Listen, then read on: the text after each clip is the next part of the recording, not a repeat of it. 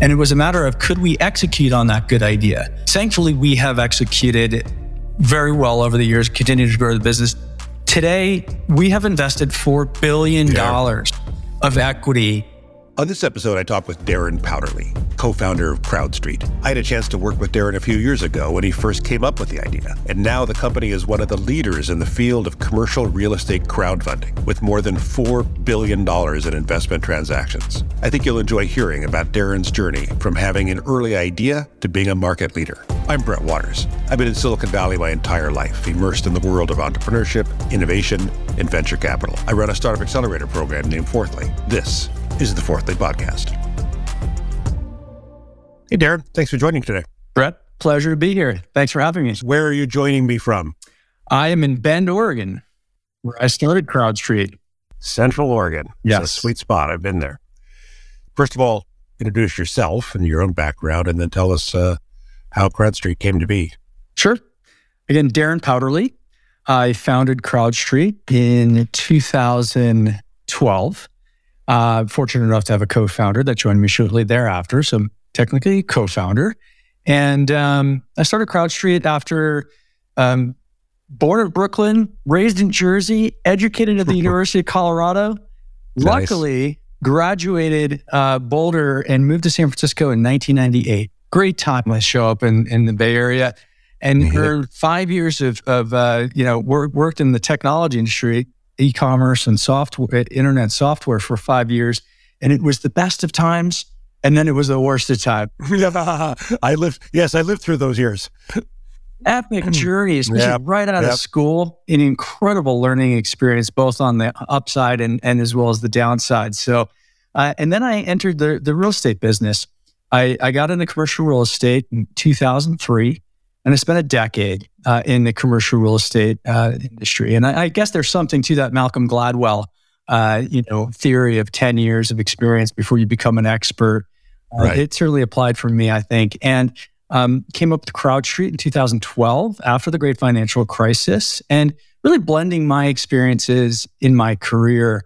Um, and uh, by the way, I mentioned, I should, should have mentioned, I started my first business while I was at the University of Colorado uh, that you know went on to to to continue after I graduated. I handed the reins down to some other students at the time, mm-hmm, but mm-hmm. I had that entrepreneurial DNA, and so I started CrowdStreet as as my my career experiences all sort of converged uh, between technology and commercial real estate investment. Uh, after the Jobs Act was passed, which was an act of Congress and led to the idea. And we should, and we should say that the Jobs Act is really weird branding because it had nothing specifically to do with jobs it stood for jumpstart our businesses, I think. That's that right. Yeah. That's right. So a little yeah. history lesson is that um, the economy was in tatters. Big corporations were not hiring. The unemployment rate was very high post great financial crisis. And so a group right. of entrepreneurs got together and said, well, we should create a, an exemption to uh, have entrepreneurs raise capital from individuals. And, and now that we have this, something called the internet, and that works yeah. so well, they could actually use these online portals uh, to raise capital, but they'll need to be able to advertise the fact that they're raising capital. And that was actually uh, not permitted uh, for about 80 years. So, first time in 80 years that they permitted general solicitation and advertising of private placements.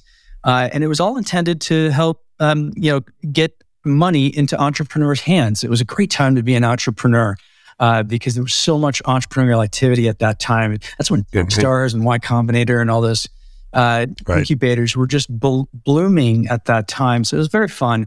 And that is what uh, sparked the idea for CrowdStreet. We applied the um, the core principles of the Jobs Act into investment real estate, mm-hmm. and and that's that was where you know we started. So I mean, I remember you know the early days of crowdfunding with uh, you know Kickstarter and Indiegogo, and everybody thought it was really cool, and then uh-huh.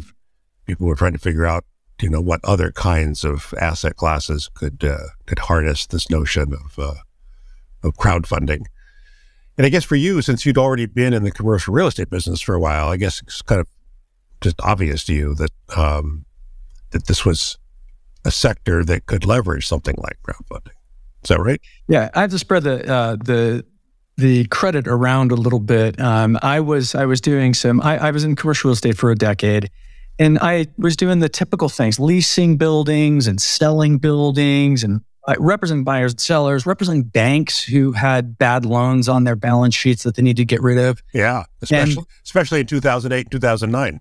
There was a ton of that, a lot of that. So you know, as you get older, you live through different cycles, and, and right. I went through the the GFC dot com bomb, and, right. and I'm sorry, the the the dot com bomb in, in 2001. That was my first hard lesson, and then the GFC in 2008 through right. 11 ish. And right. so, yeah, there was there was a lot of activity there. So, um, what what um, what really you know led to this idea is I was also buying properties on my own account. Uh, we were developing properties on my own account. So I was a mm-hmm. developer, a small one, but uh, a developer, and I, I, started syndicating money. So I was raising money from friends and family uh, to to do this investment activities, and people were excited about it. They were they were following me into these deals, and we did some good deals. And then, you know, when when the Jobs Act, when I was alerted to it, I was actually alerted to it by a lawyer friend of mine, a guy named Gene Schroberg in LA. Uh, he taught a class on real estate syndication. And he basically just said, you know, kind of casually, hey, there's this Jobs Act thing. And it, yeah, gosh, I don't know why it wouldn't apply to investment real estate. And it was just like this light bulb just got triggered. I remember quoting like I was a Nike moment. My friend and business partner at the time, Dino Vendetti, he was like, Hey, I think there's something here. And I was like, Let's do it. Let's do it. I stayed up till two o'clock in the morning that day in mid April 2012. Just I was registering domain names about. That's where it starts, registering a whole bunch of domain names. I was so immature, but you know, I did that. I spent a couple hundred dollars on domain names. yep. Yep. I've been there. Yep. And and we definitely believed that uh, it was a good idea for individual investors to be able to access the the real estate investment class. And, and when I say real estate, I'm talking about commercial real estate. Sometimes classified as investment real estate, mm-hmm. the acquisition and ownership of real estate for the purpose of of return on investment. Right, that's that's the whole classification of of real estate. So it's not mm-hmm. your single family home or primary right. residences. We don't do that. Right. And uh, we just believed that it was actually a good thing for the fabric of, of our economies to provide access for so more people could participate in this asset class. Mm-hmm. And because we had benefited from it, or I had benefited already, and I knew that, man, it would be great if more people could include this, I don't know, in their savings or their, their 401k, their retirement plans. You know, that is the future. And and I just knew it would happen I just knew it was going to happen. And so it was like, hey, gosh, if not, you know, if not me, somebody's going to do it. So let's, uh, and again, it was just a passion moment. It was just so full of passion. I just was so excited about it. Awesome. Yeah. So fast forward to today. Tell us CrowdStreet today. Sure. Well, that was uh, the the moment of conception was over ten years ago now, and we're coming up on eleven years this April. Yeah. And um, it took us about two years to uh, incubate the company, uh, right, you know, finish out the business plan. We did go through an accelerator program, similar to like Techstars or Y Combinator. It was run run by Dino Vendetti and, and Brett. You were involved with that, yep, of course. I was. I was yep. Right. Um, so I won't tell the the super long story. I'll take the abbreviated version. But uh, for those listeners, Brett was uh, one of the early uh, very important partners in in CrowdStreet, helping us develop our first MVP with his firm Tivix. And uh, that was in part due to this accelerator program that we were both participating in. So that was like a wonderful thing. Right. And uh, along the way, a lot of doors open like that. Like maybe we we we open the right doors, but then a lot of doors just open for us. And so some of the success in entrepreneurship is is going for it and, and other successes sometimes like if you're if it's the right thing timing is right you know doors open for you sometimes as you approach them yep. Yeah, it's just like it's amazing, and and a lot of times that happened to us over the years, and so you know I'll just kind of shoot all the way forward, and we can go backtrack if we want to, but we did launch uh, two years after we conceived of the idea. We launched commercially in April 2014.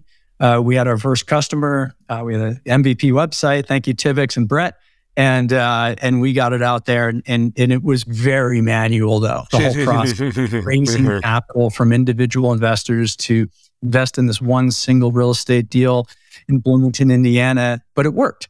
And, and then we did it, you know, a couple more times and we raised a couple million dollars the first full year we were in business for real estate. Well, I'm happy to report that it really has taken off. This concept, it was a good idea.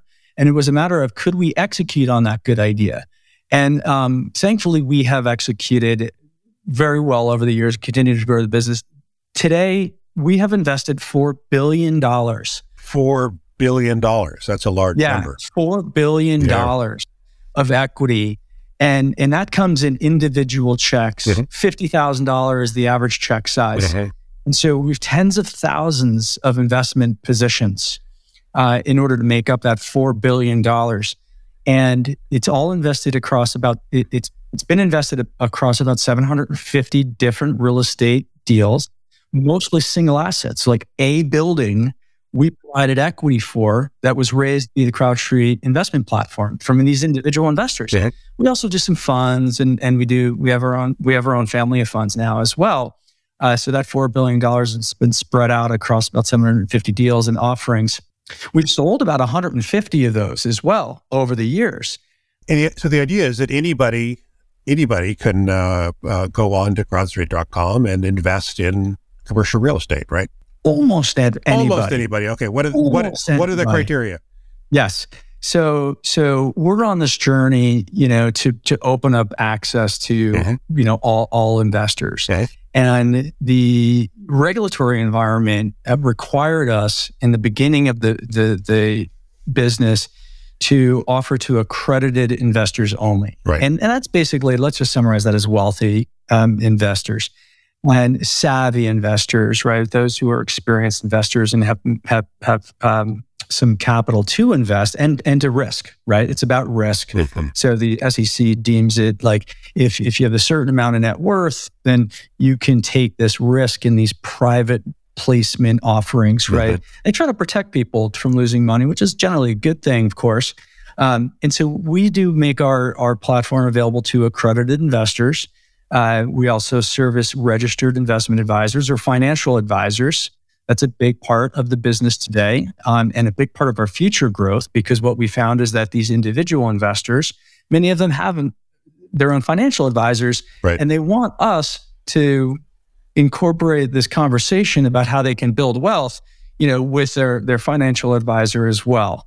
Um, and plugging in real estate into a portfolio of stocks and bonds is a is a is a, not that complicated, but it takes some expertise. So we, we work with individual accredited investors, registered investment advisors, uh, and those are our primary audiences today. But on our journey, Brett, someday we'd like to open it up to to more people. Call it, you know, the middle class is is sort of like you know a goal. And there are platforms that we uh, consider kind of cousins or competitors, maybe not competitors, but all other participants in this world of equity crowdfunding in real estate who are open to non-accredited investors. And I applaud what they're doing. So I have to be an individual accredited investor, which just basically what? means that I have to, you know, be be kind of savvy enough and have enough assets that I can that I can make a uh, uh, an investment that the SEC may deem to be slightly riskier than sticking my money in a savings account. That's uh, correct. But you said the average check size is fifty thousand dollars, which is pretty low. Mm-hmm. So you know, to me, that's kind of one of the really exciting things about um, platforms like CrowdStreet is that you're kind of bringing interesting investment opportunities, in this case, commercial real estate, to people who, you know, historically haven't really been able to participate in that asset class because, you know, I mean, these days, if you want to simply get into commercial real estate yourself, it's probably, you know, a million dollar minimum entry fee to get into it.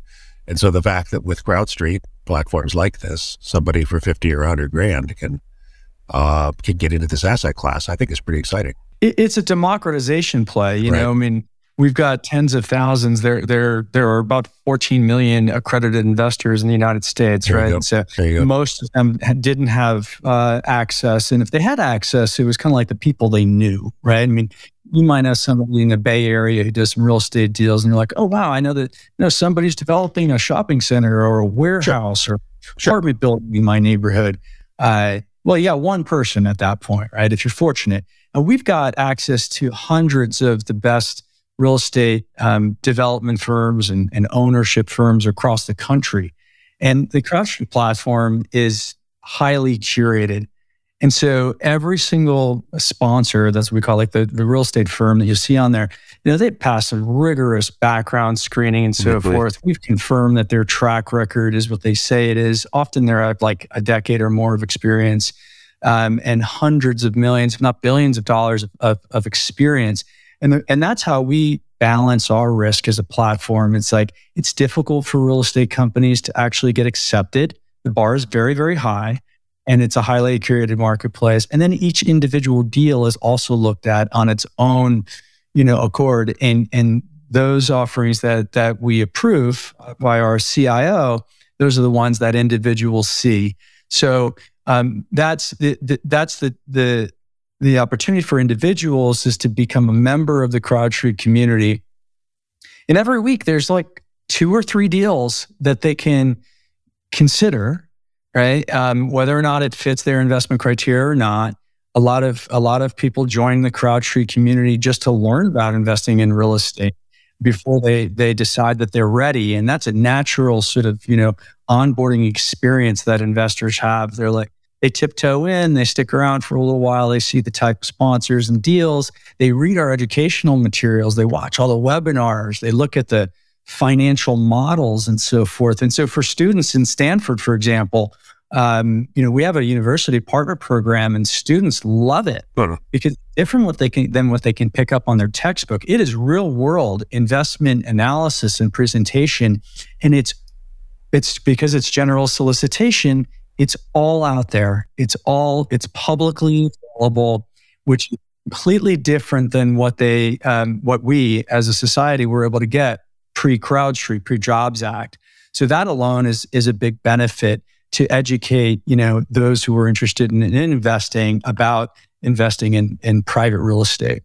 So you had this wild ass idea. You stayed up until two in the morning, uh, working on it. You bought a bunch of domain names, uh, and you know you kept pushing it forward. You kind of built the MVP, added out there, did a couple listings. Was there a moment when all of a sudden you were like, you know, holy shit, I think this is actually going to work? Oh yeah, yeah. There was no shit moment. And so it, it, came probably nine months after starting the business, maybe around nine to 12 months. I started to, to realize like, this is a huge idea.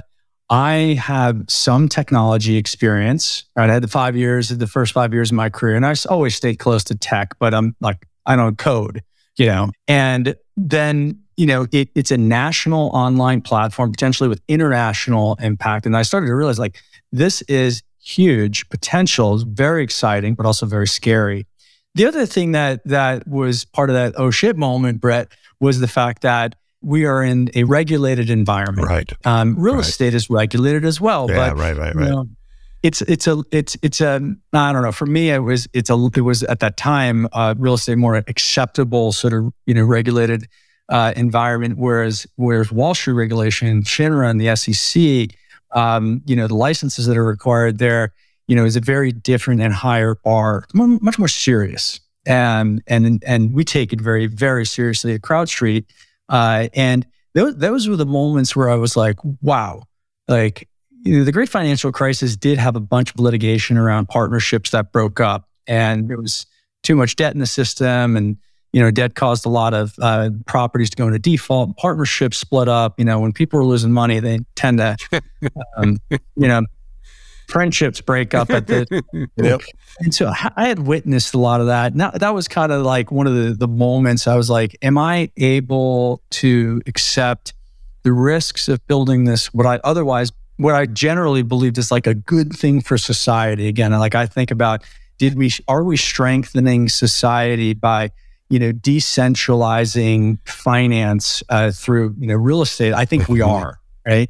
I, I, put also our ambitious in line with other very, very important things like curing cancer. And I think we're way, way lower than that. I don't think what right. we do, you know, uh, I think what we do is uh, is a form of impact investing. Mm. We have mm-hmm. DEI and ESG initiatives and goals that we achieve to set.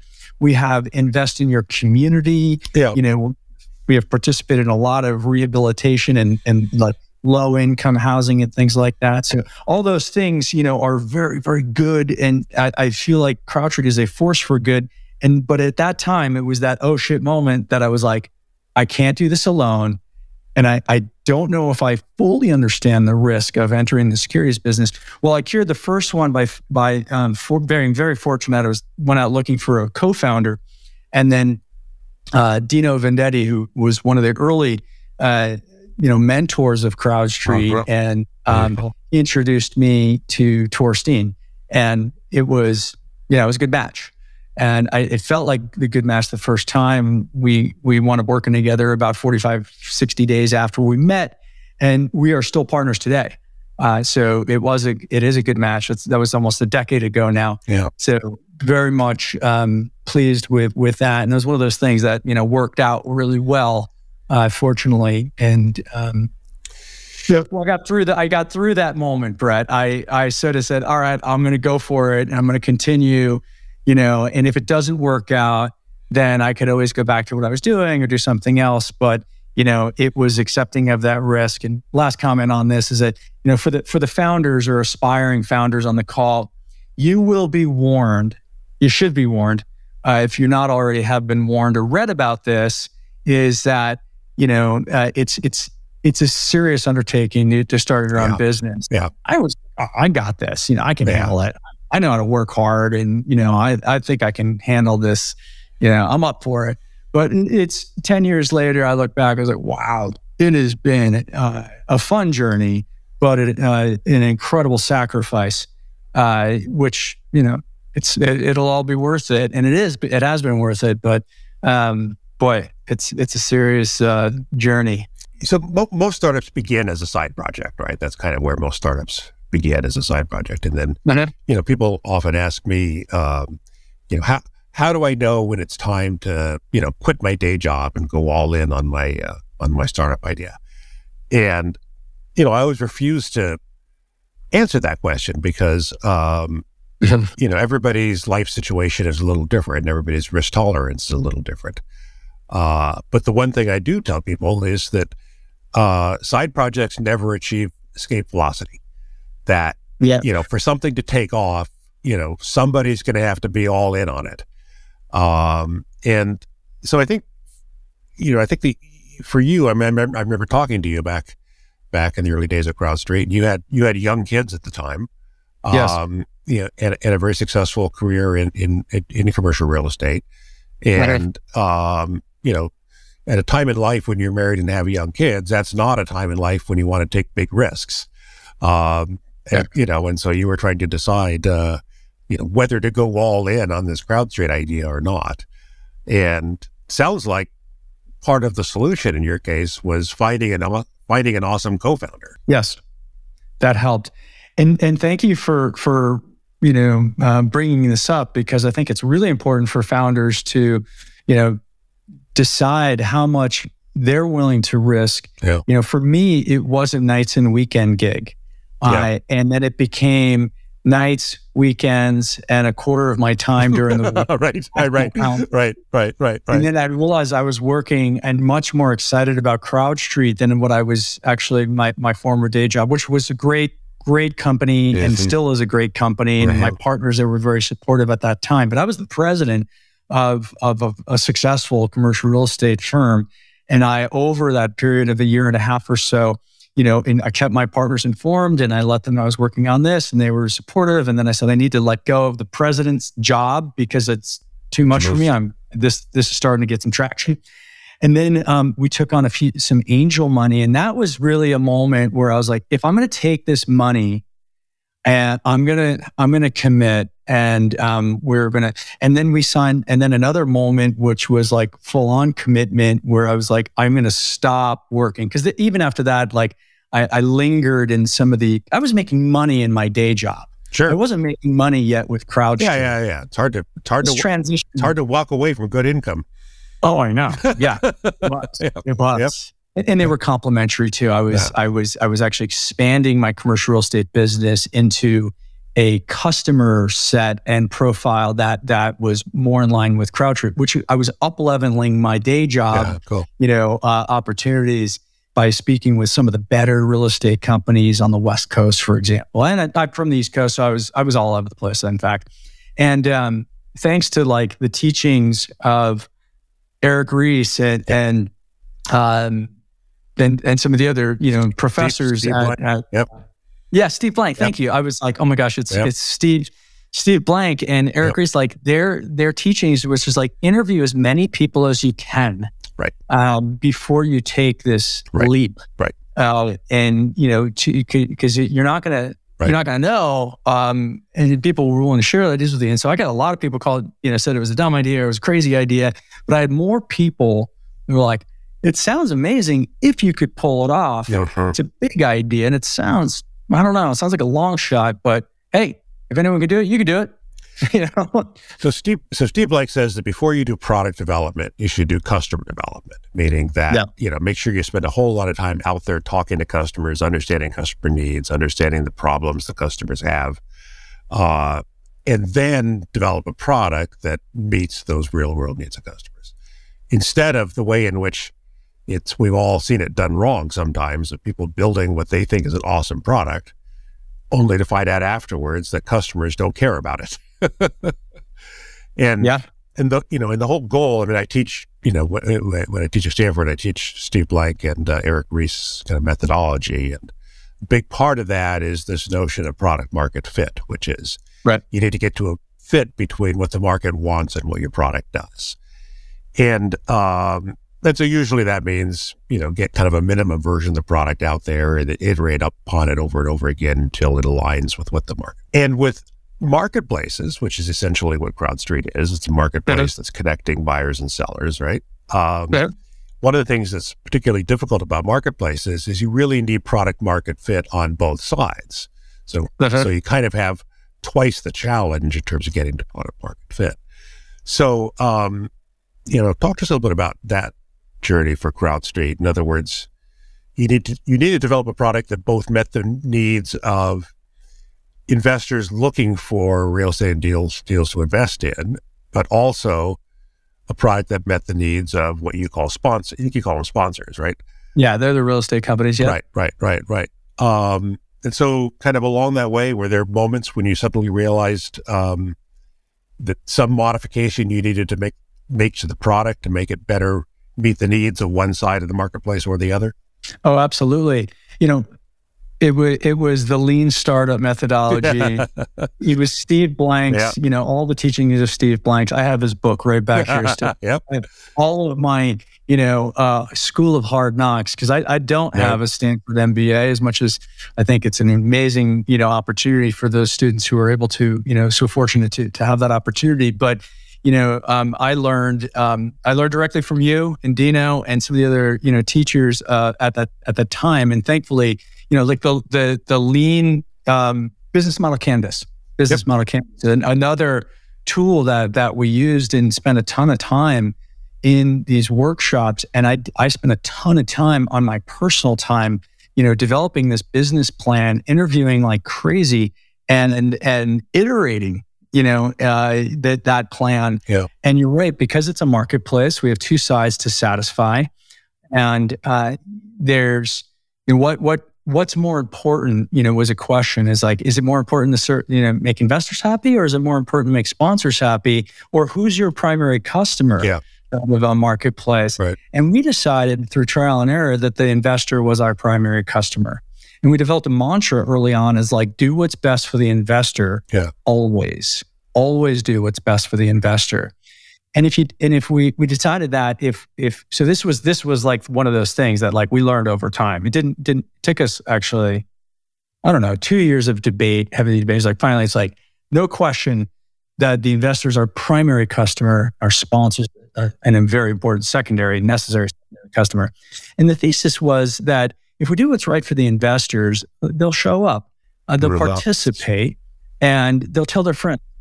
And more investors we have, then the more sponsors will be interested in Sure. the value proposition, right? Because we'll So be if you, if you have a critical mass, critical mass of investors on board, then the sponsors are going to come. right. Yes, exactly, exactly. Because why are why are real estate companies showing up? They're showing up to raise capital for their Mhm. projects, and that Mhm. requires the investors. Right, You know. right. So. Um, yeah, there was there was so much learning and and so much evolution over time. An, another moment to to just kind of um, give you an example. So we went to market And we launched this CrowdStreet marketplace. And we're still calling all of these, we're calling everyone, both investors and trying to get them to, are you are you interested in building a real estate portfolio? Please join CrowdStreet and you know learn. And if you like, then you can start investing. And it was the cold start problem in marketplaces. We started out with zeros. Problem, right. Got mm-hmm. a couple of investors. We we mm-hmm. primed the pump before we actually launched commercially. We had about 1,200 people register on a landing page that we had at the time. Coming soon, CrowdStreet. Right? 1,200 people joined up for that. And then we launched our first deal and we funded it $1.6 million. So it was a success and it was very manual. There was not a ton of tech behind it. The MVP yep. did its job. Yep. yep. And yep. um, and then and then we kept getting a couple more investors and it was like weeks before we had a second deal. And then, so we were out of balance, you know, and we still are actually, marketplaces are constantly kind of, they're rarely yeah. perfectly balanced.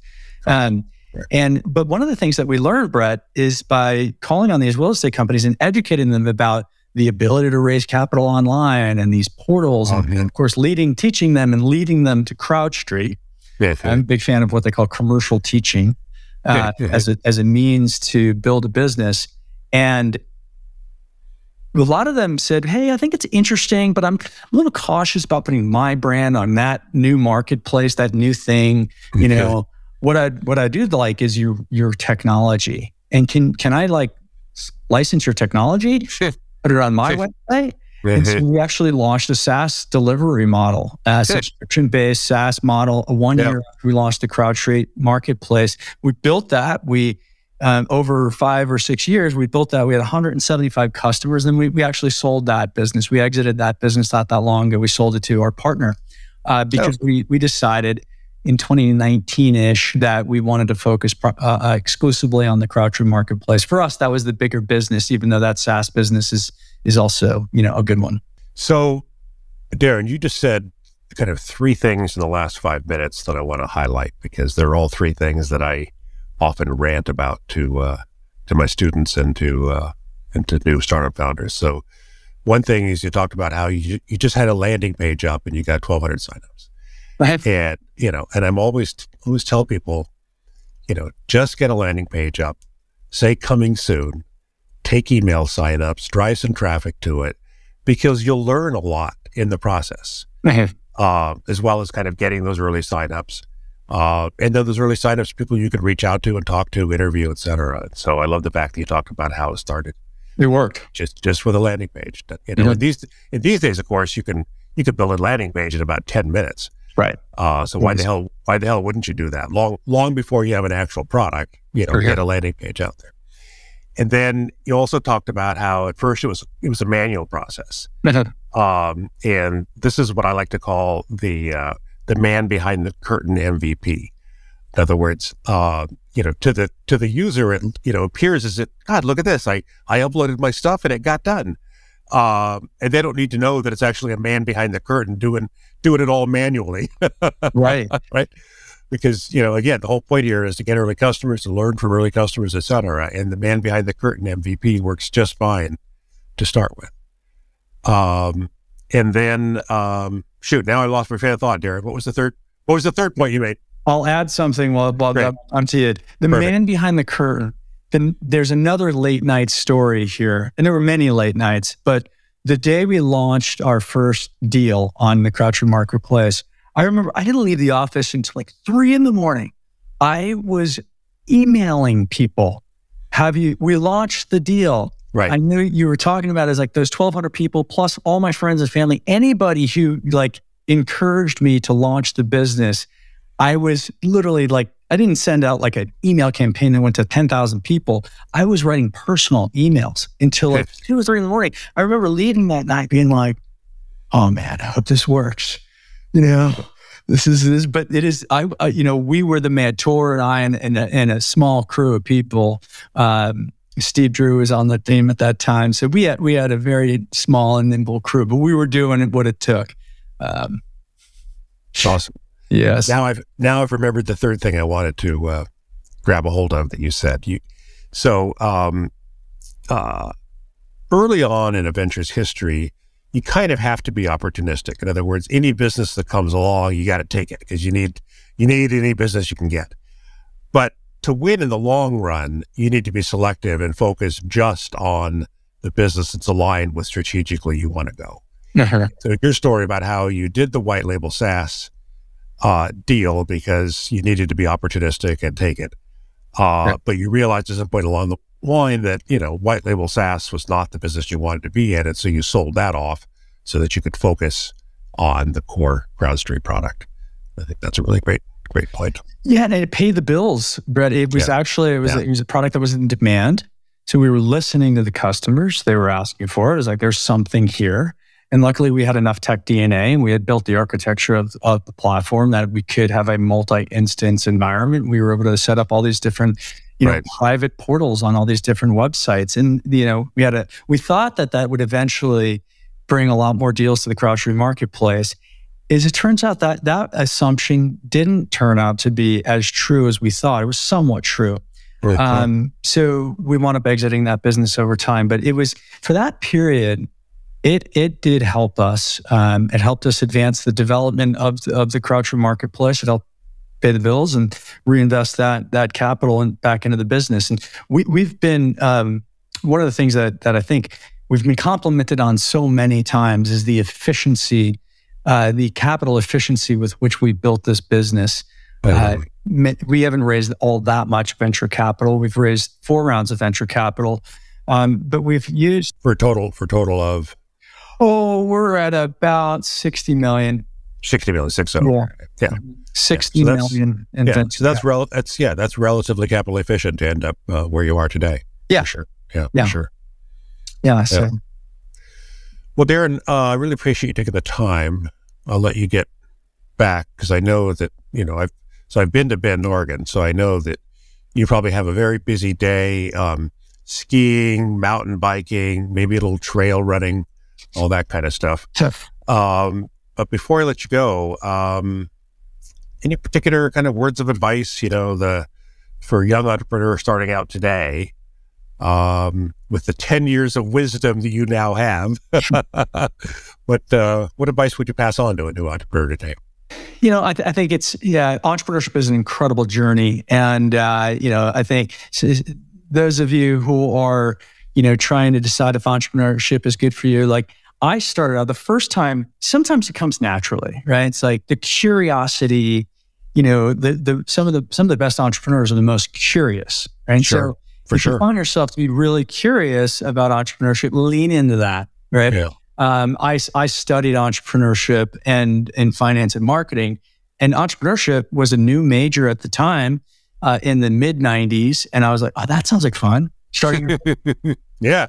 Yeah. You thought you were going to be Steve Jobs. Yeah, you know, uh, someone, um, and and I just I just thought it was so interesting. I would I would encourage uh, all your students and all listeners of the podcast today to just really lean into that. It's like just gobble up as much information as you can. Start writing down different business plans, right? The one page business plan is another tool. We talked about yeah. the business model canvas. The one page yeah. business plan was just a nice exercise for me in the early days. Yeah. It's like, then you get to test the thesis. Uh, by the way, I had like four or five other business plans. I was going to do solar financing. I was going to do industrial real estate, distress real estate fund. Nice. Um, I was going to do all sorts of stuff. I was going to do like coffee drive-throughs. You know, I mean, I discovered uh-huh. a, I was just trying to discover a lot of different things so I would encourage listeners to just, you know, there's so much information out there. We've talked about some of the materials that that Brett teaches at Stanford, um, and those are the best uh, uh, uh, materials that you can study. But those books are available, right? Pick up those books sure. and just start reading them and crunching them. Um, so that that's really the, the the best way to get going. And then you know you you will know if it's time to go or not and the beautiful thing about Silicon Valley culture, the beautiful thing about capitalism in America is that you know it, it's okay to fail. You nobody wants to fail, but if you do fail, you're you're smarter for it, you're better for it. You know, yeah. the VC culture doesn't frown on. It's like, okay, well, at least you went for it, yeah. right? Um, but but have a high bar, right? At the same time, like hold yourself accountable to a high bar mm-hmm. because you don't want to flit around and waste energy. That opportunity cost is real. But when you think you're onto something, go for it, and uh, and hopefully you'll you'll be very happy that you did. Nice, perfect advice. Thanks for your time, Darren. Really appreciate it. All right, Brad. Thanks for having me. This has been the Fourthly Podcast. If you've liked what you've heard, I'd really appreciate it if you could spare a moment to leave us a review on Apple Podcasts. Your support truly makes a difference. You can find out more at fourthly.com. Until next time, I'm Brett Waters. Thanks so much for listening.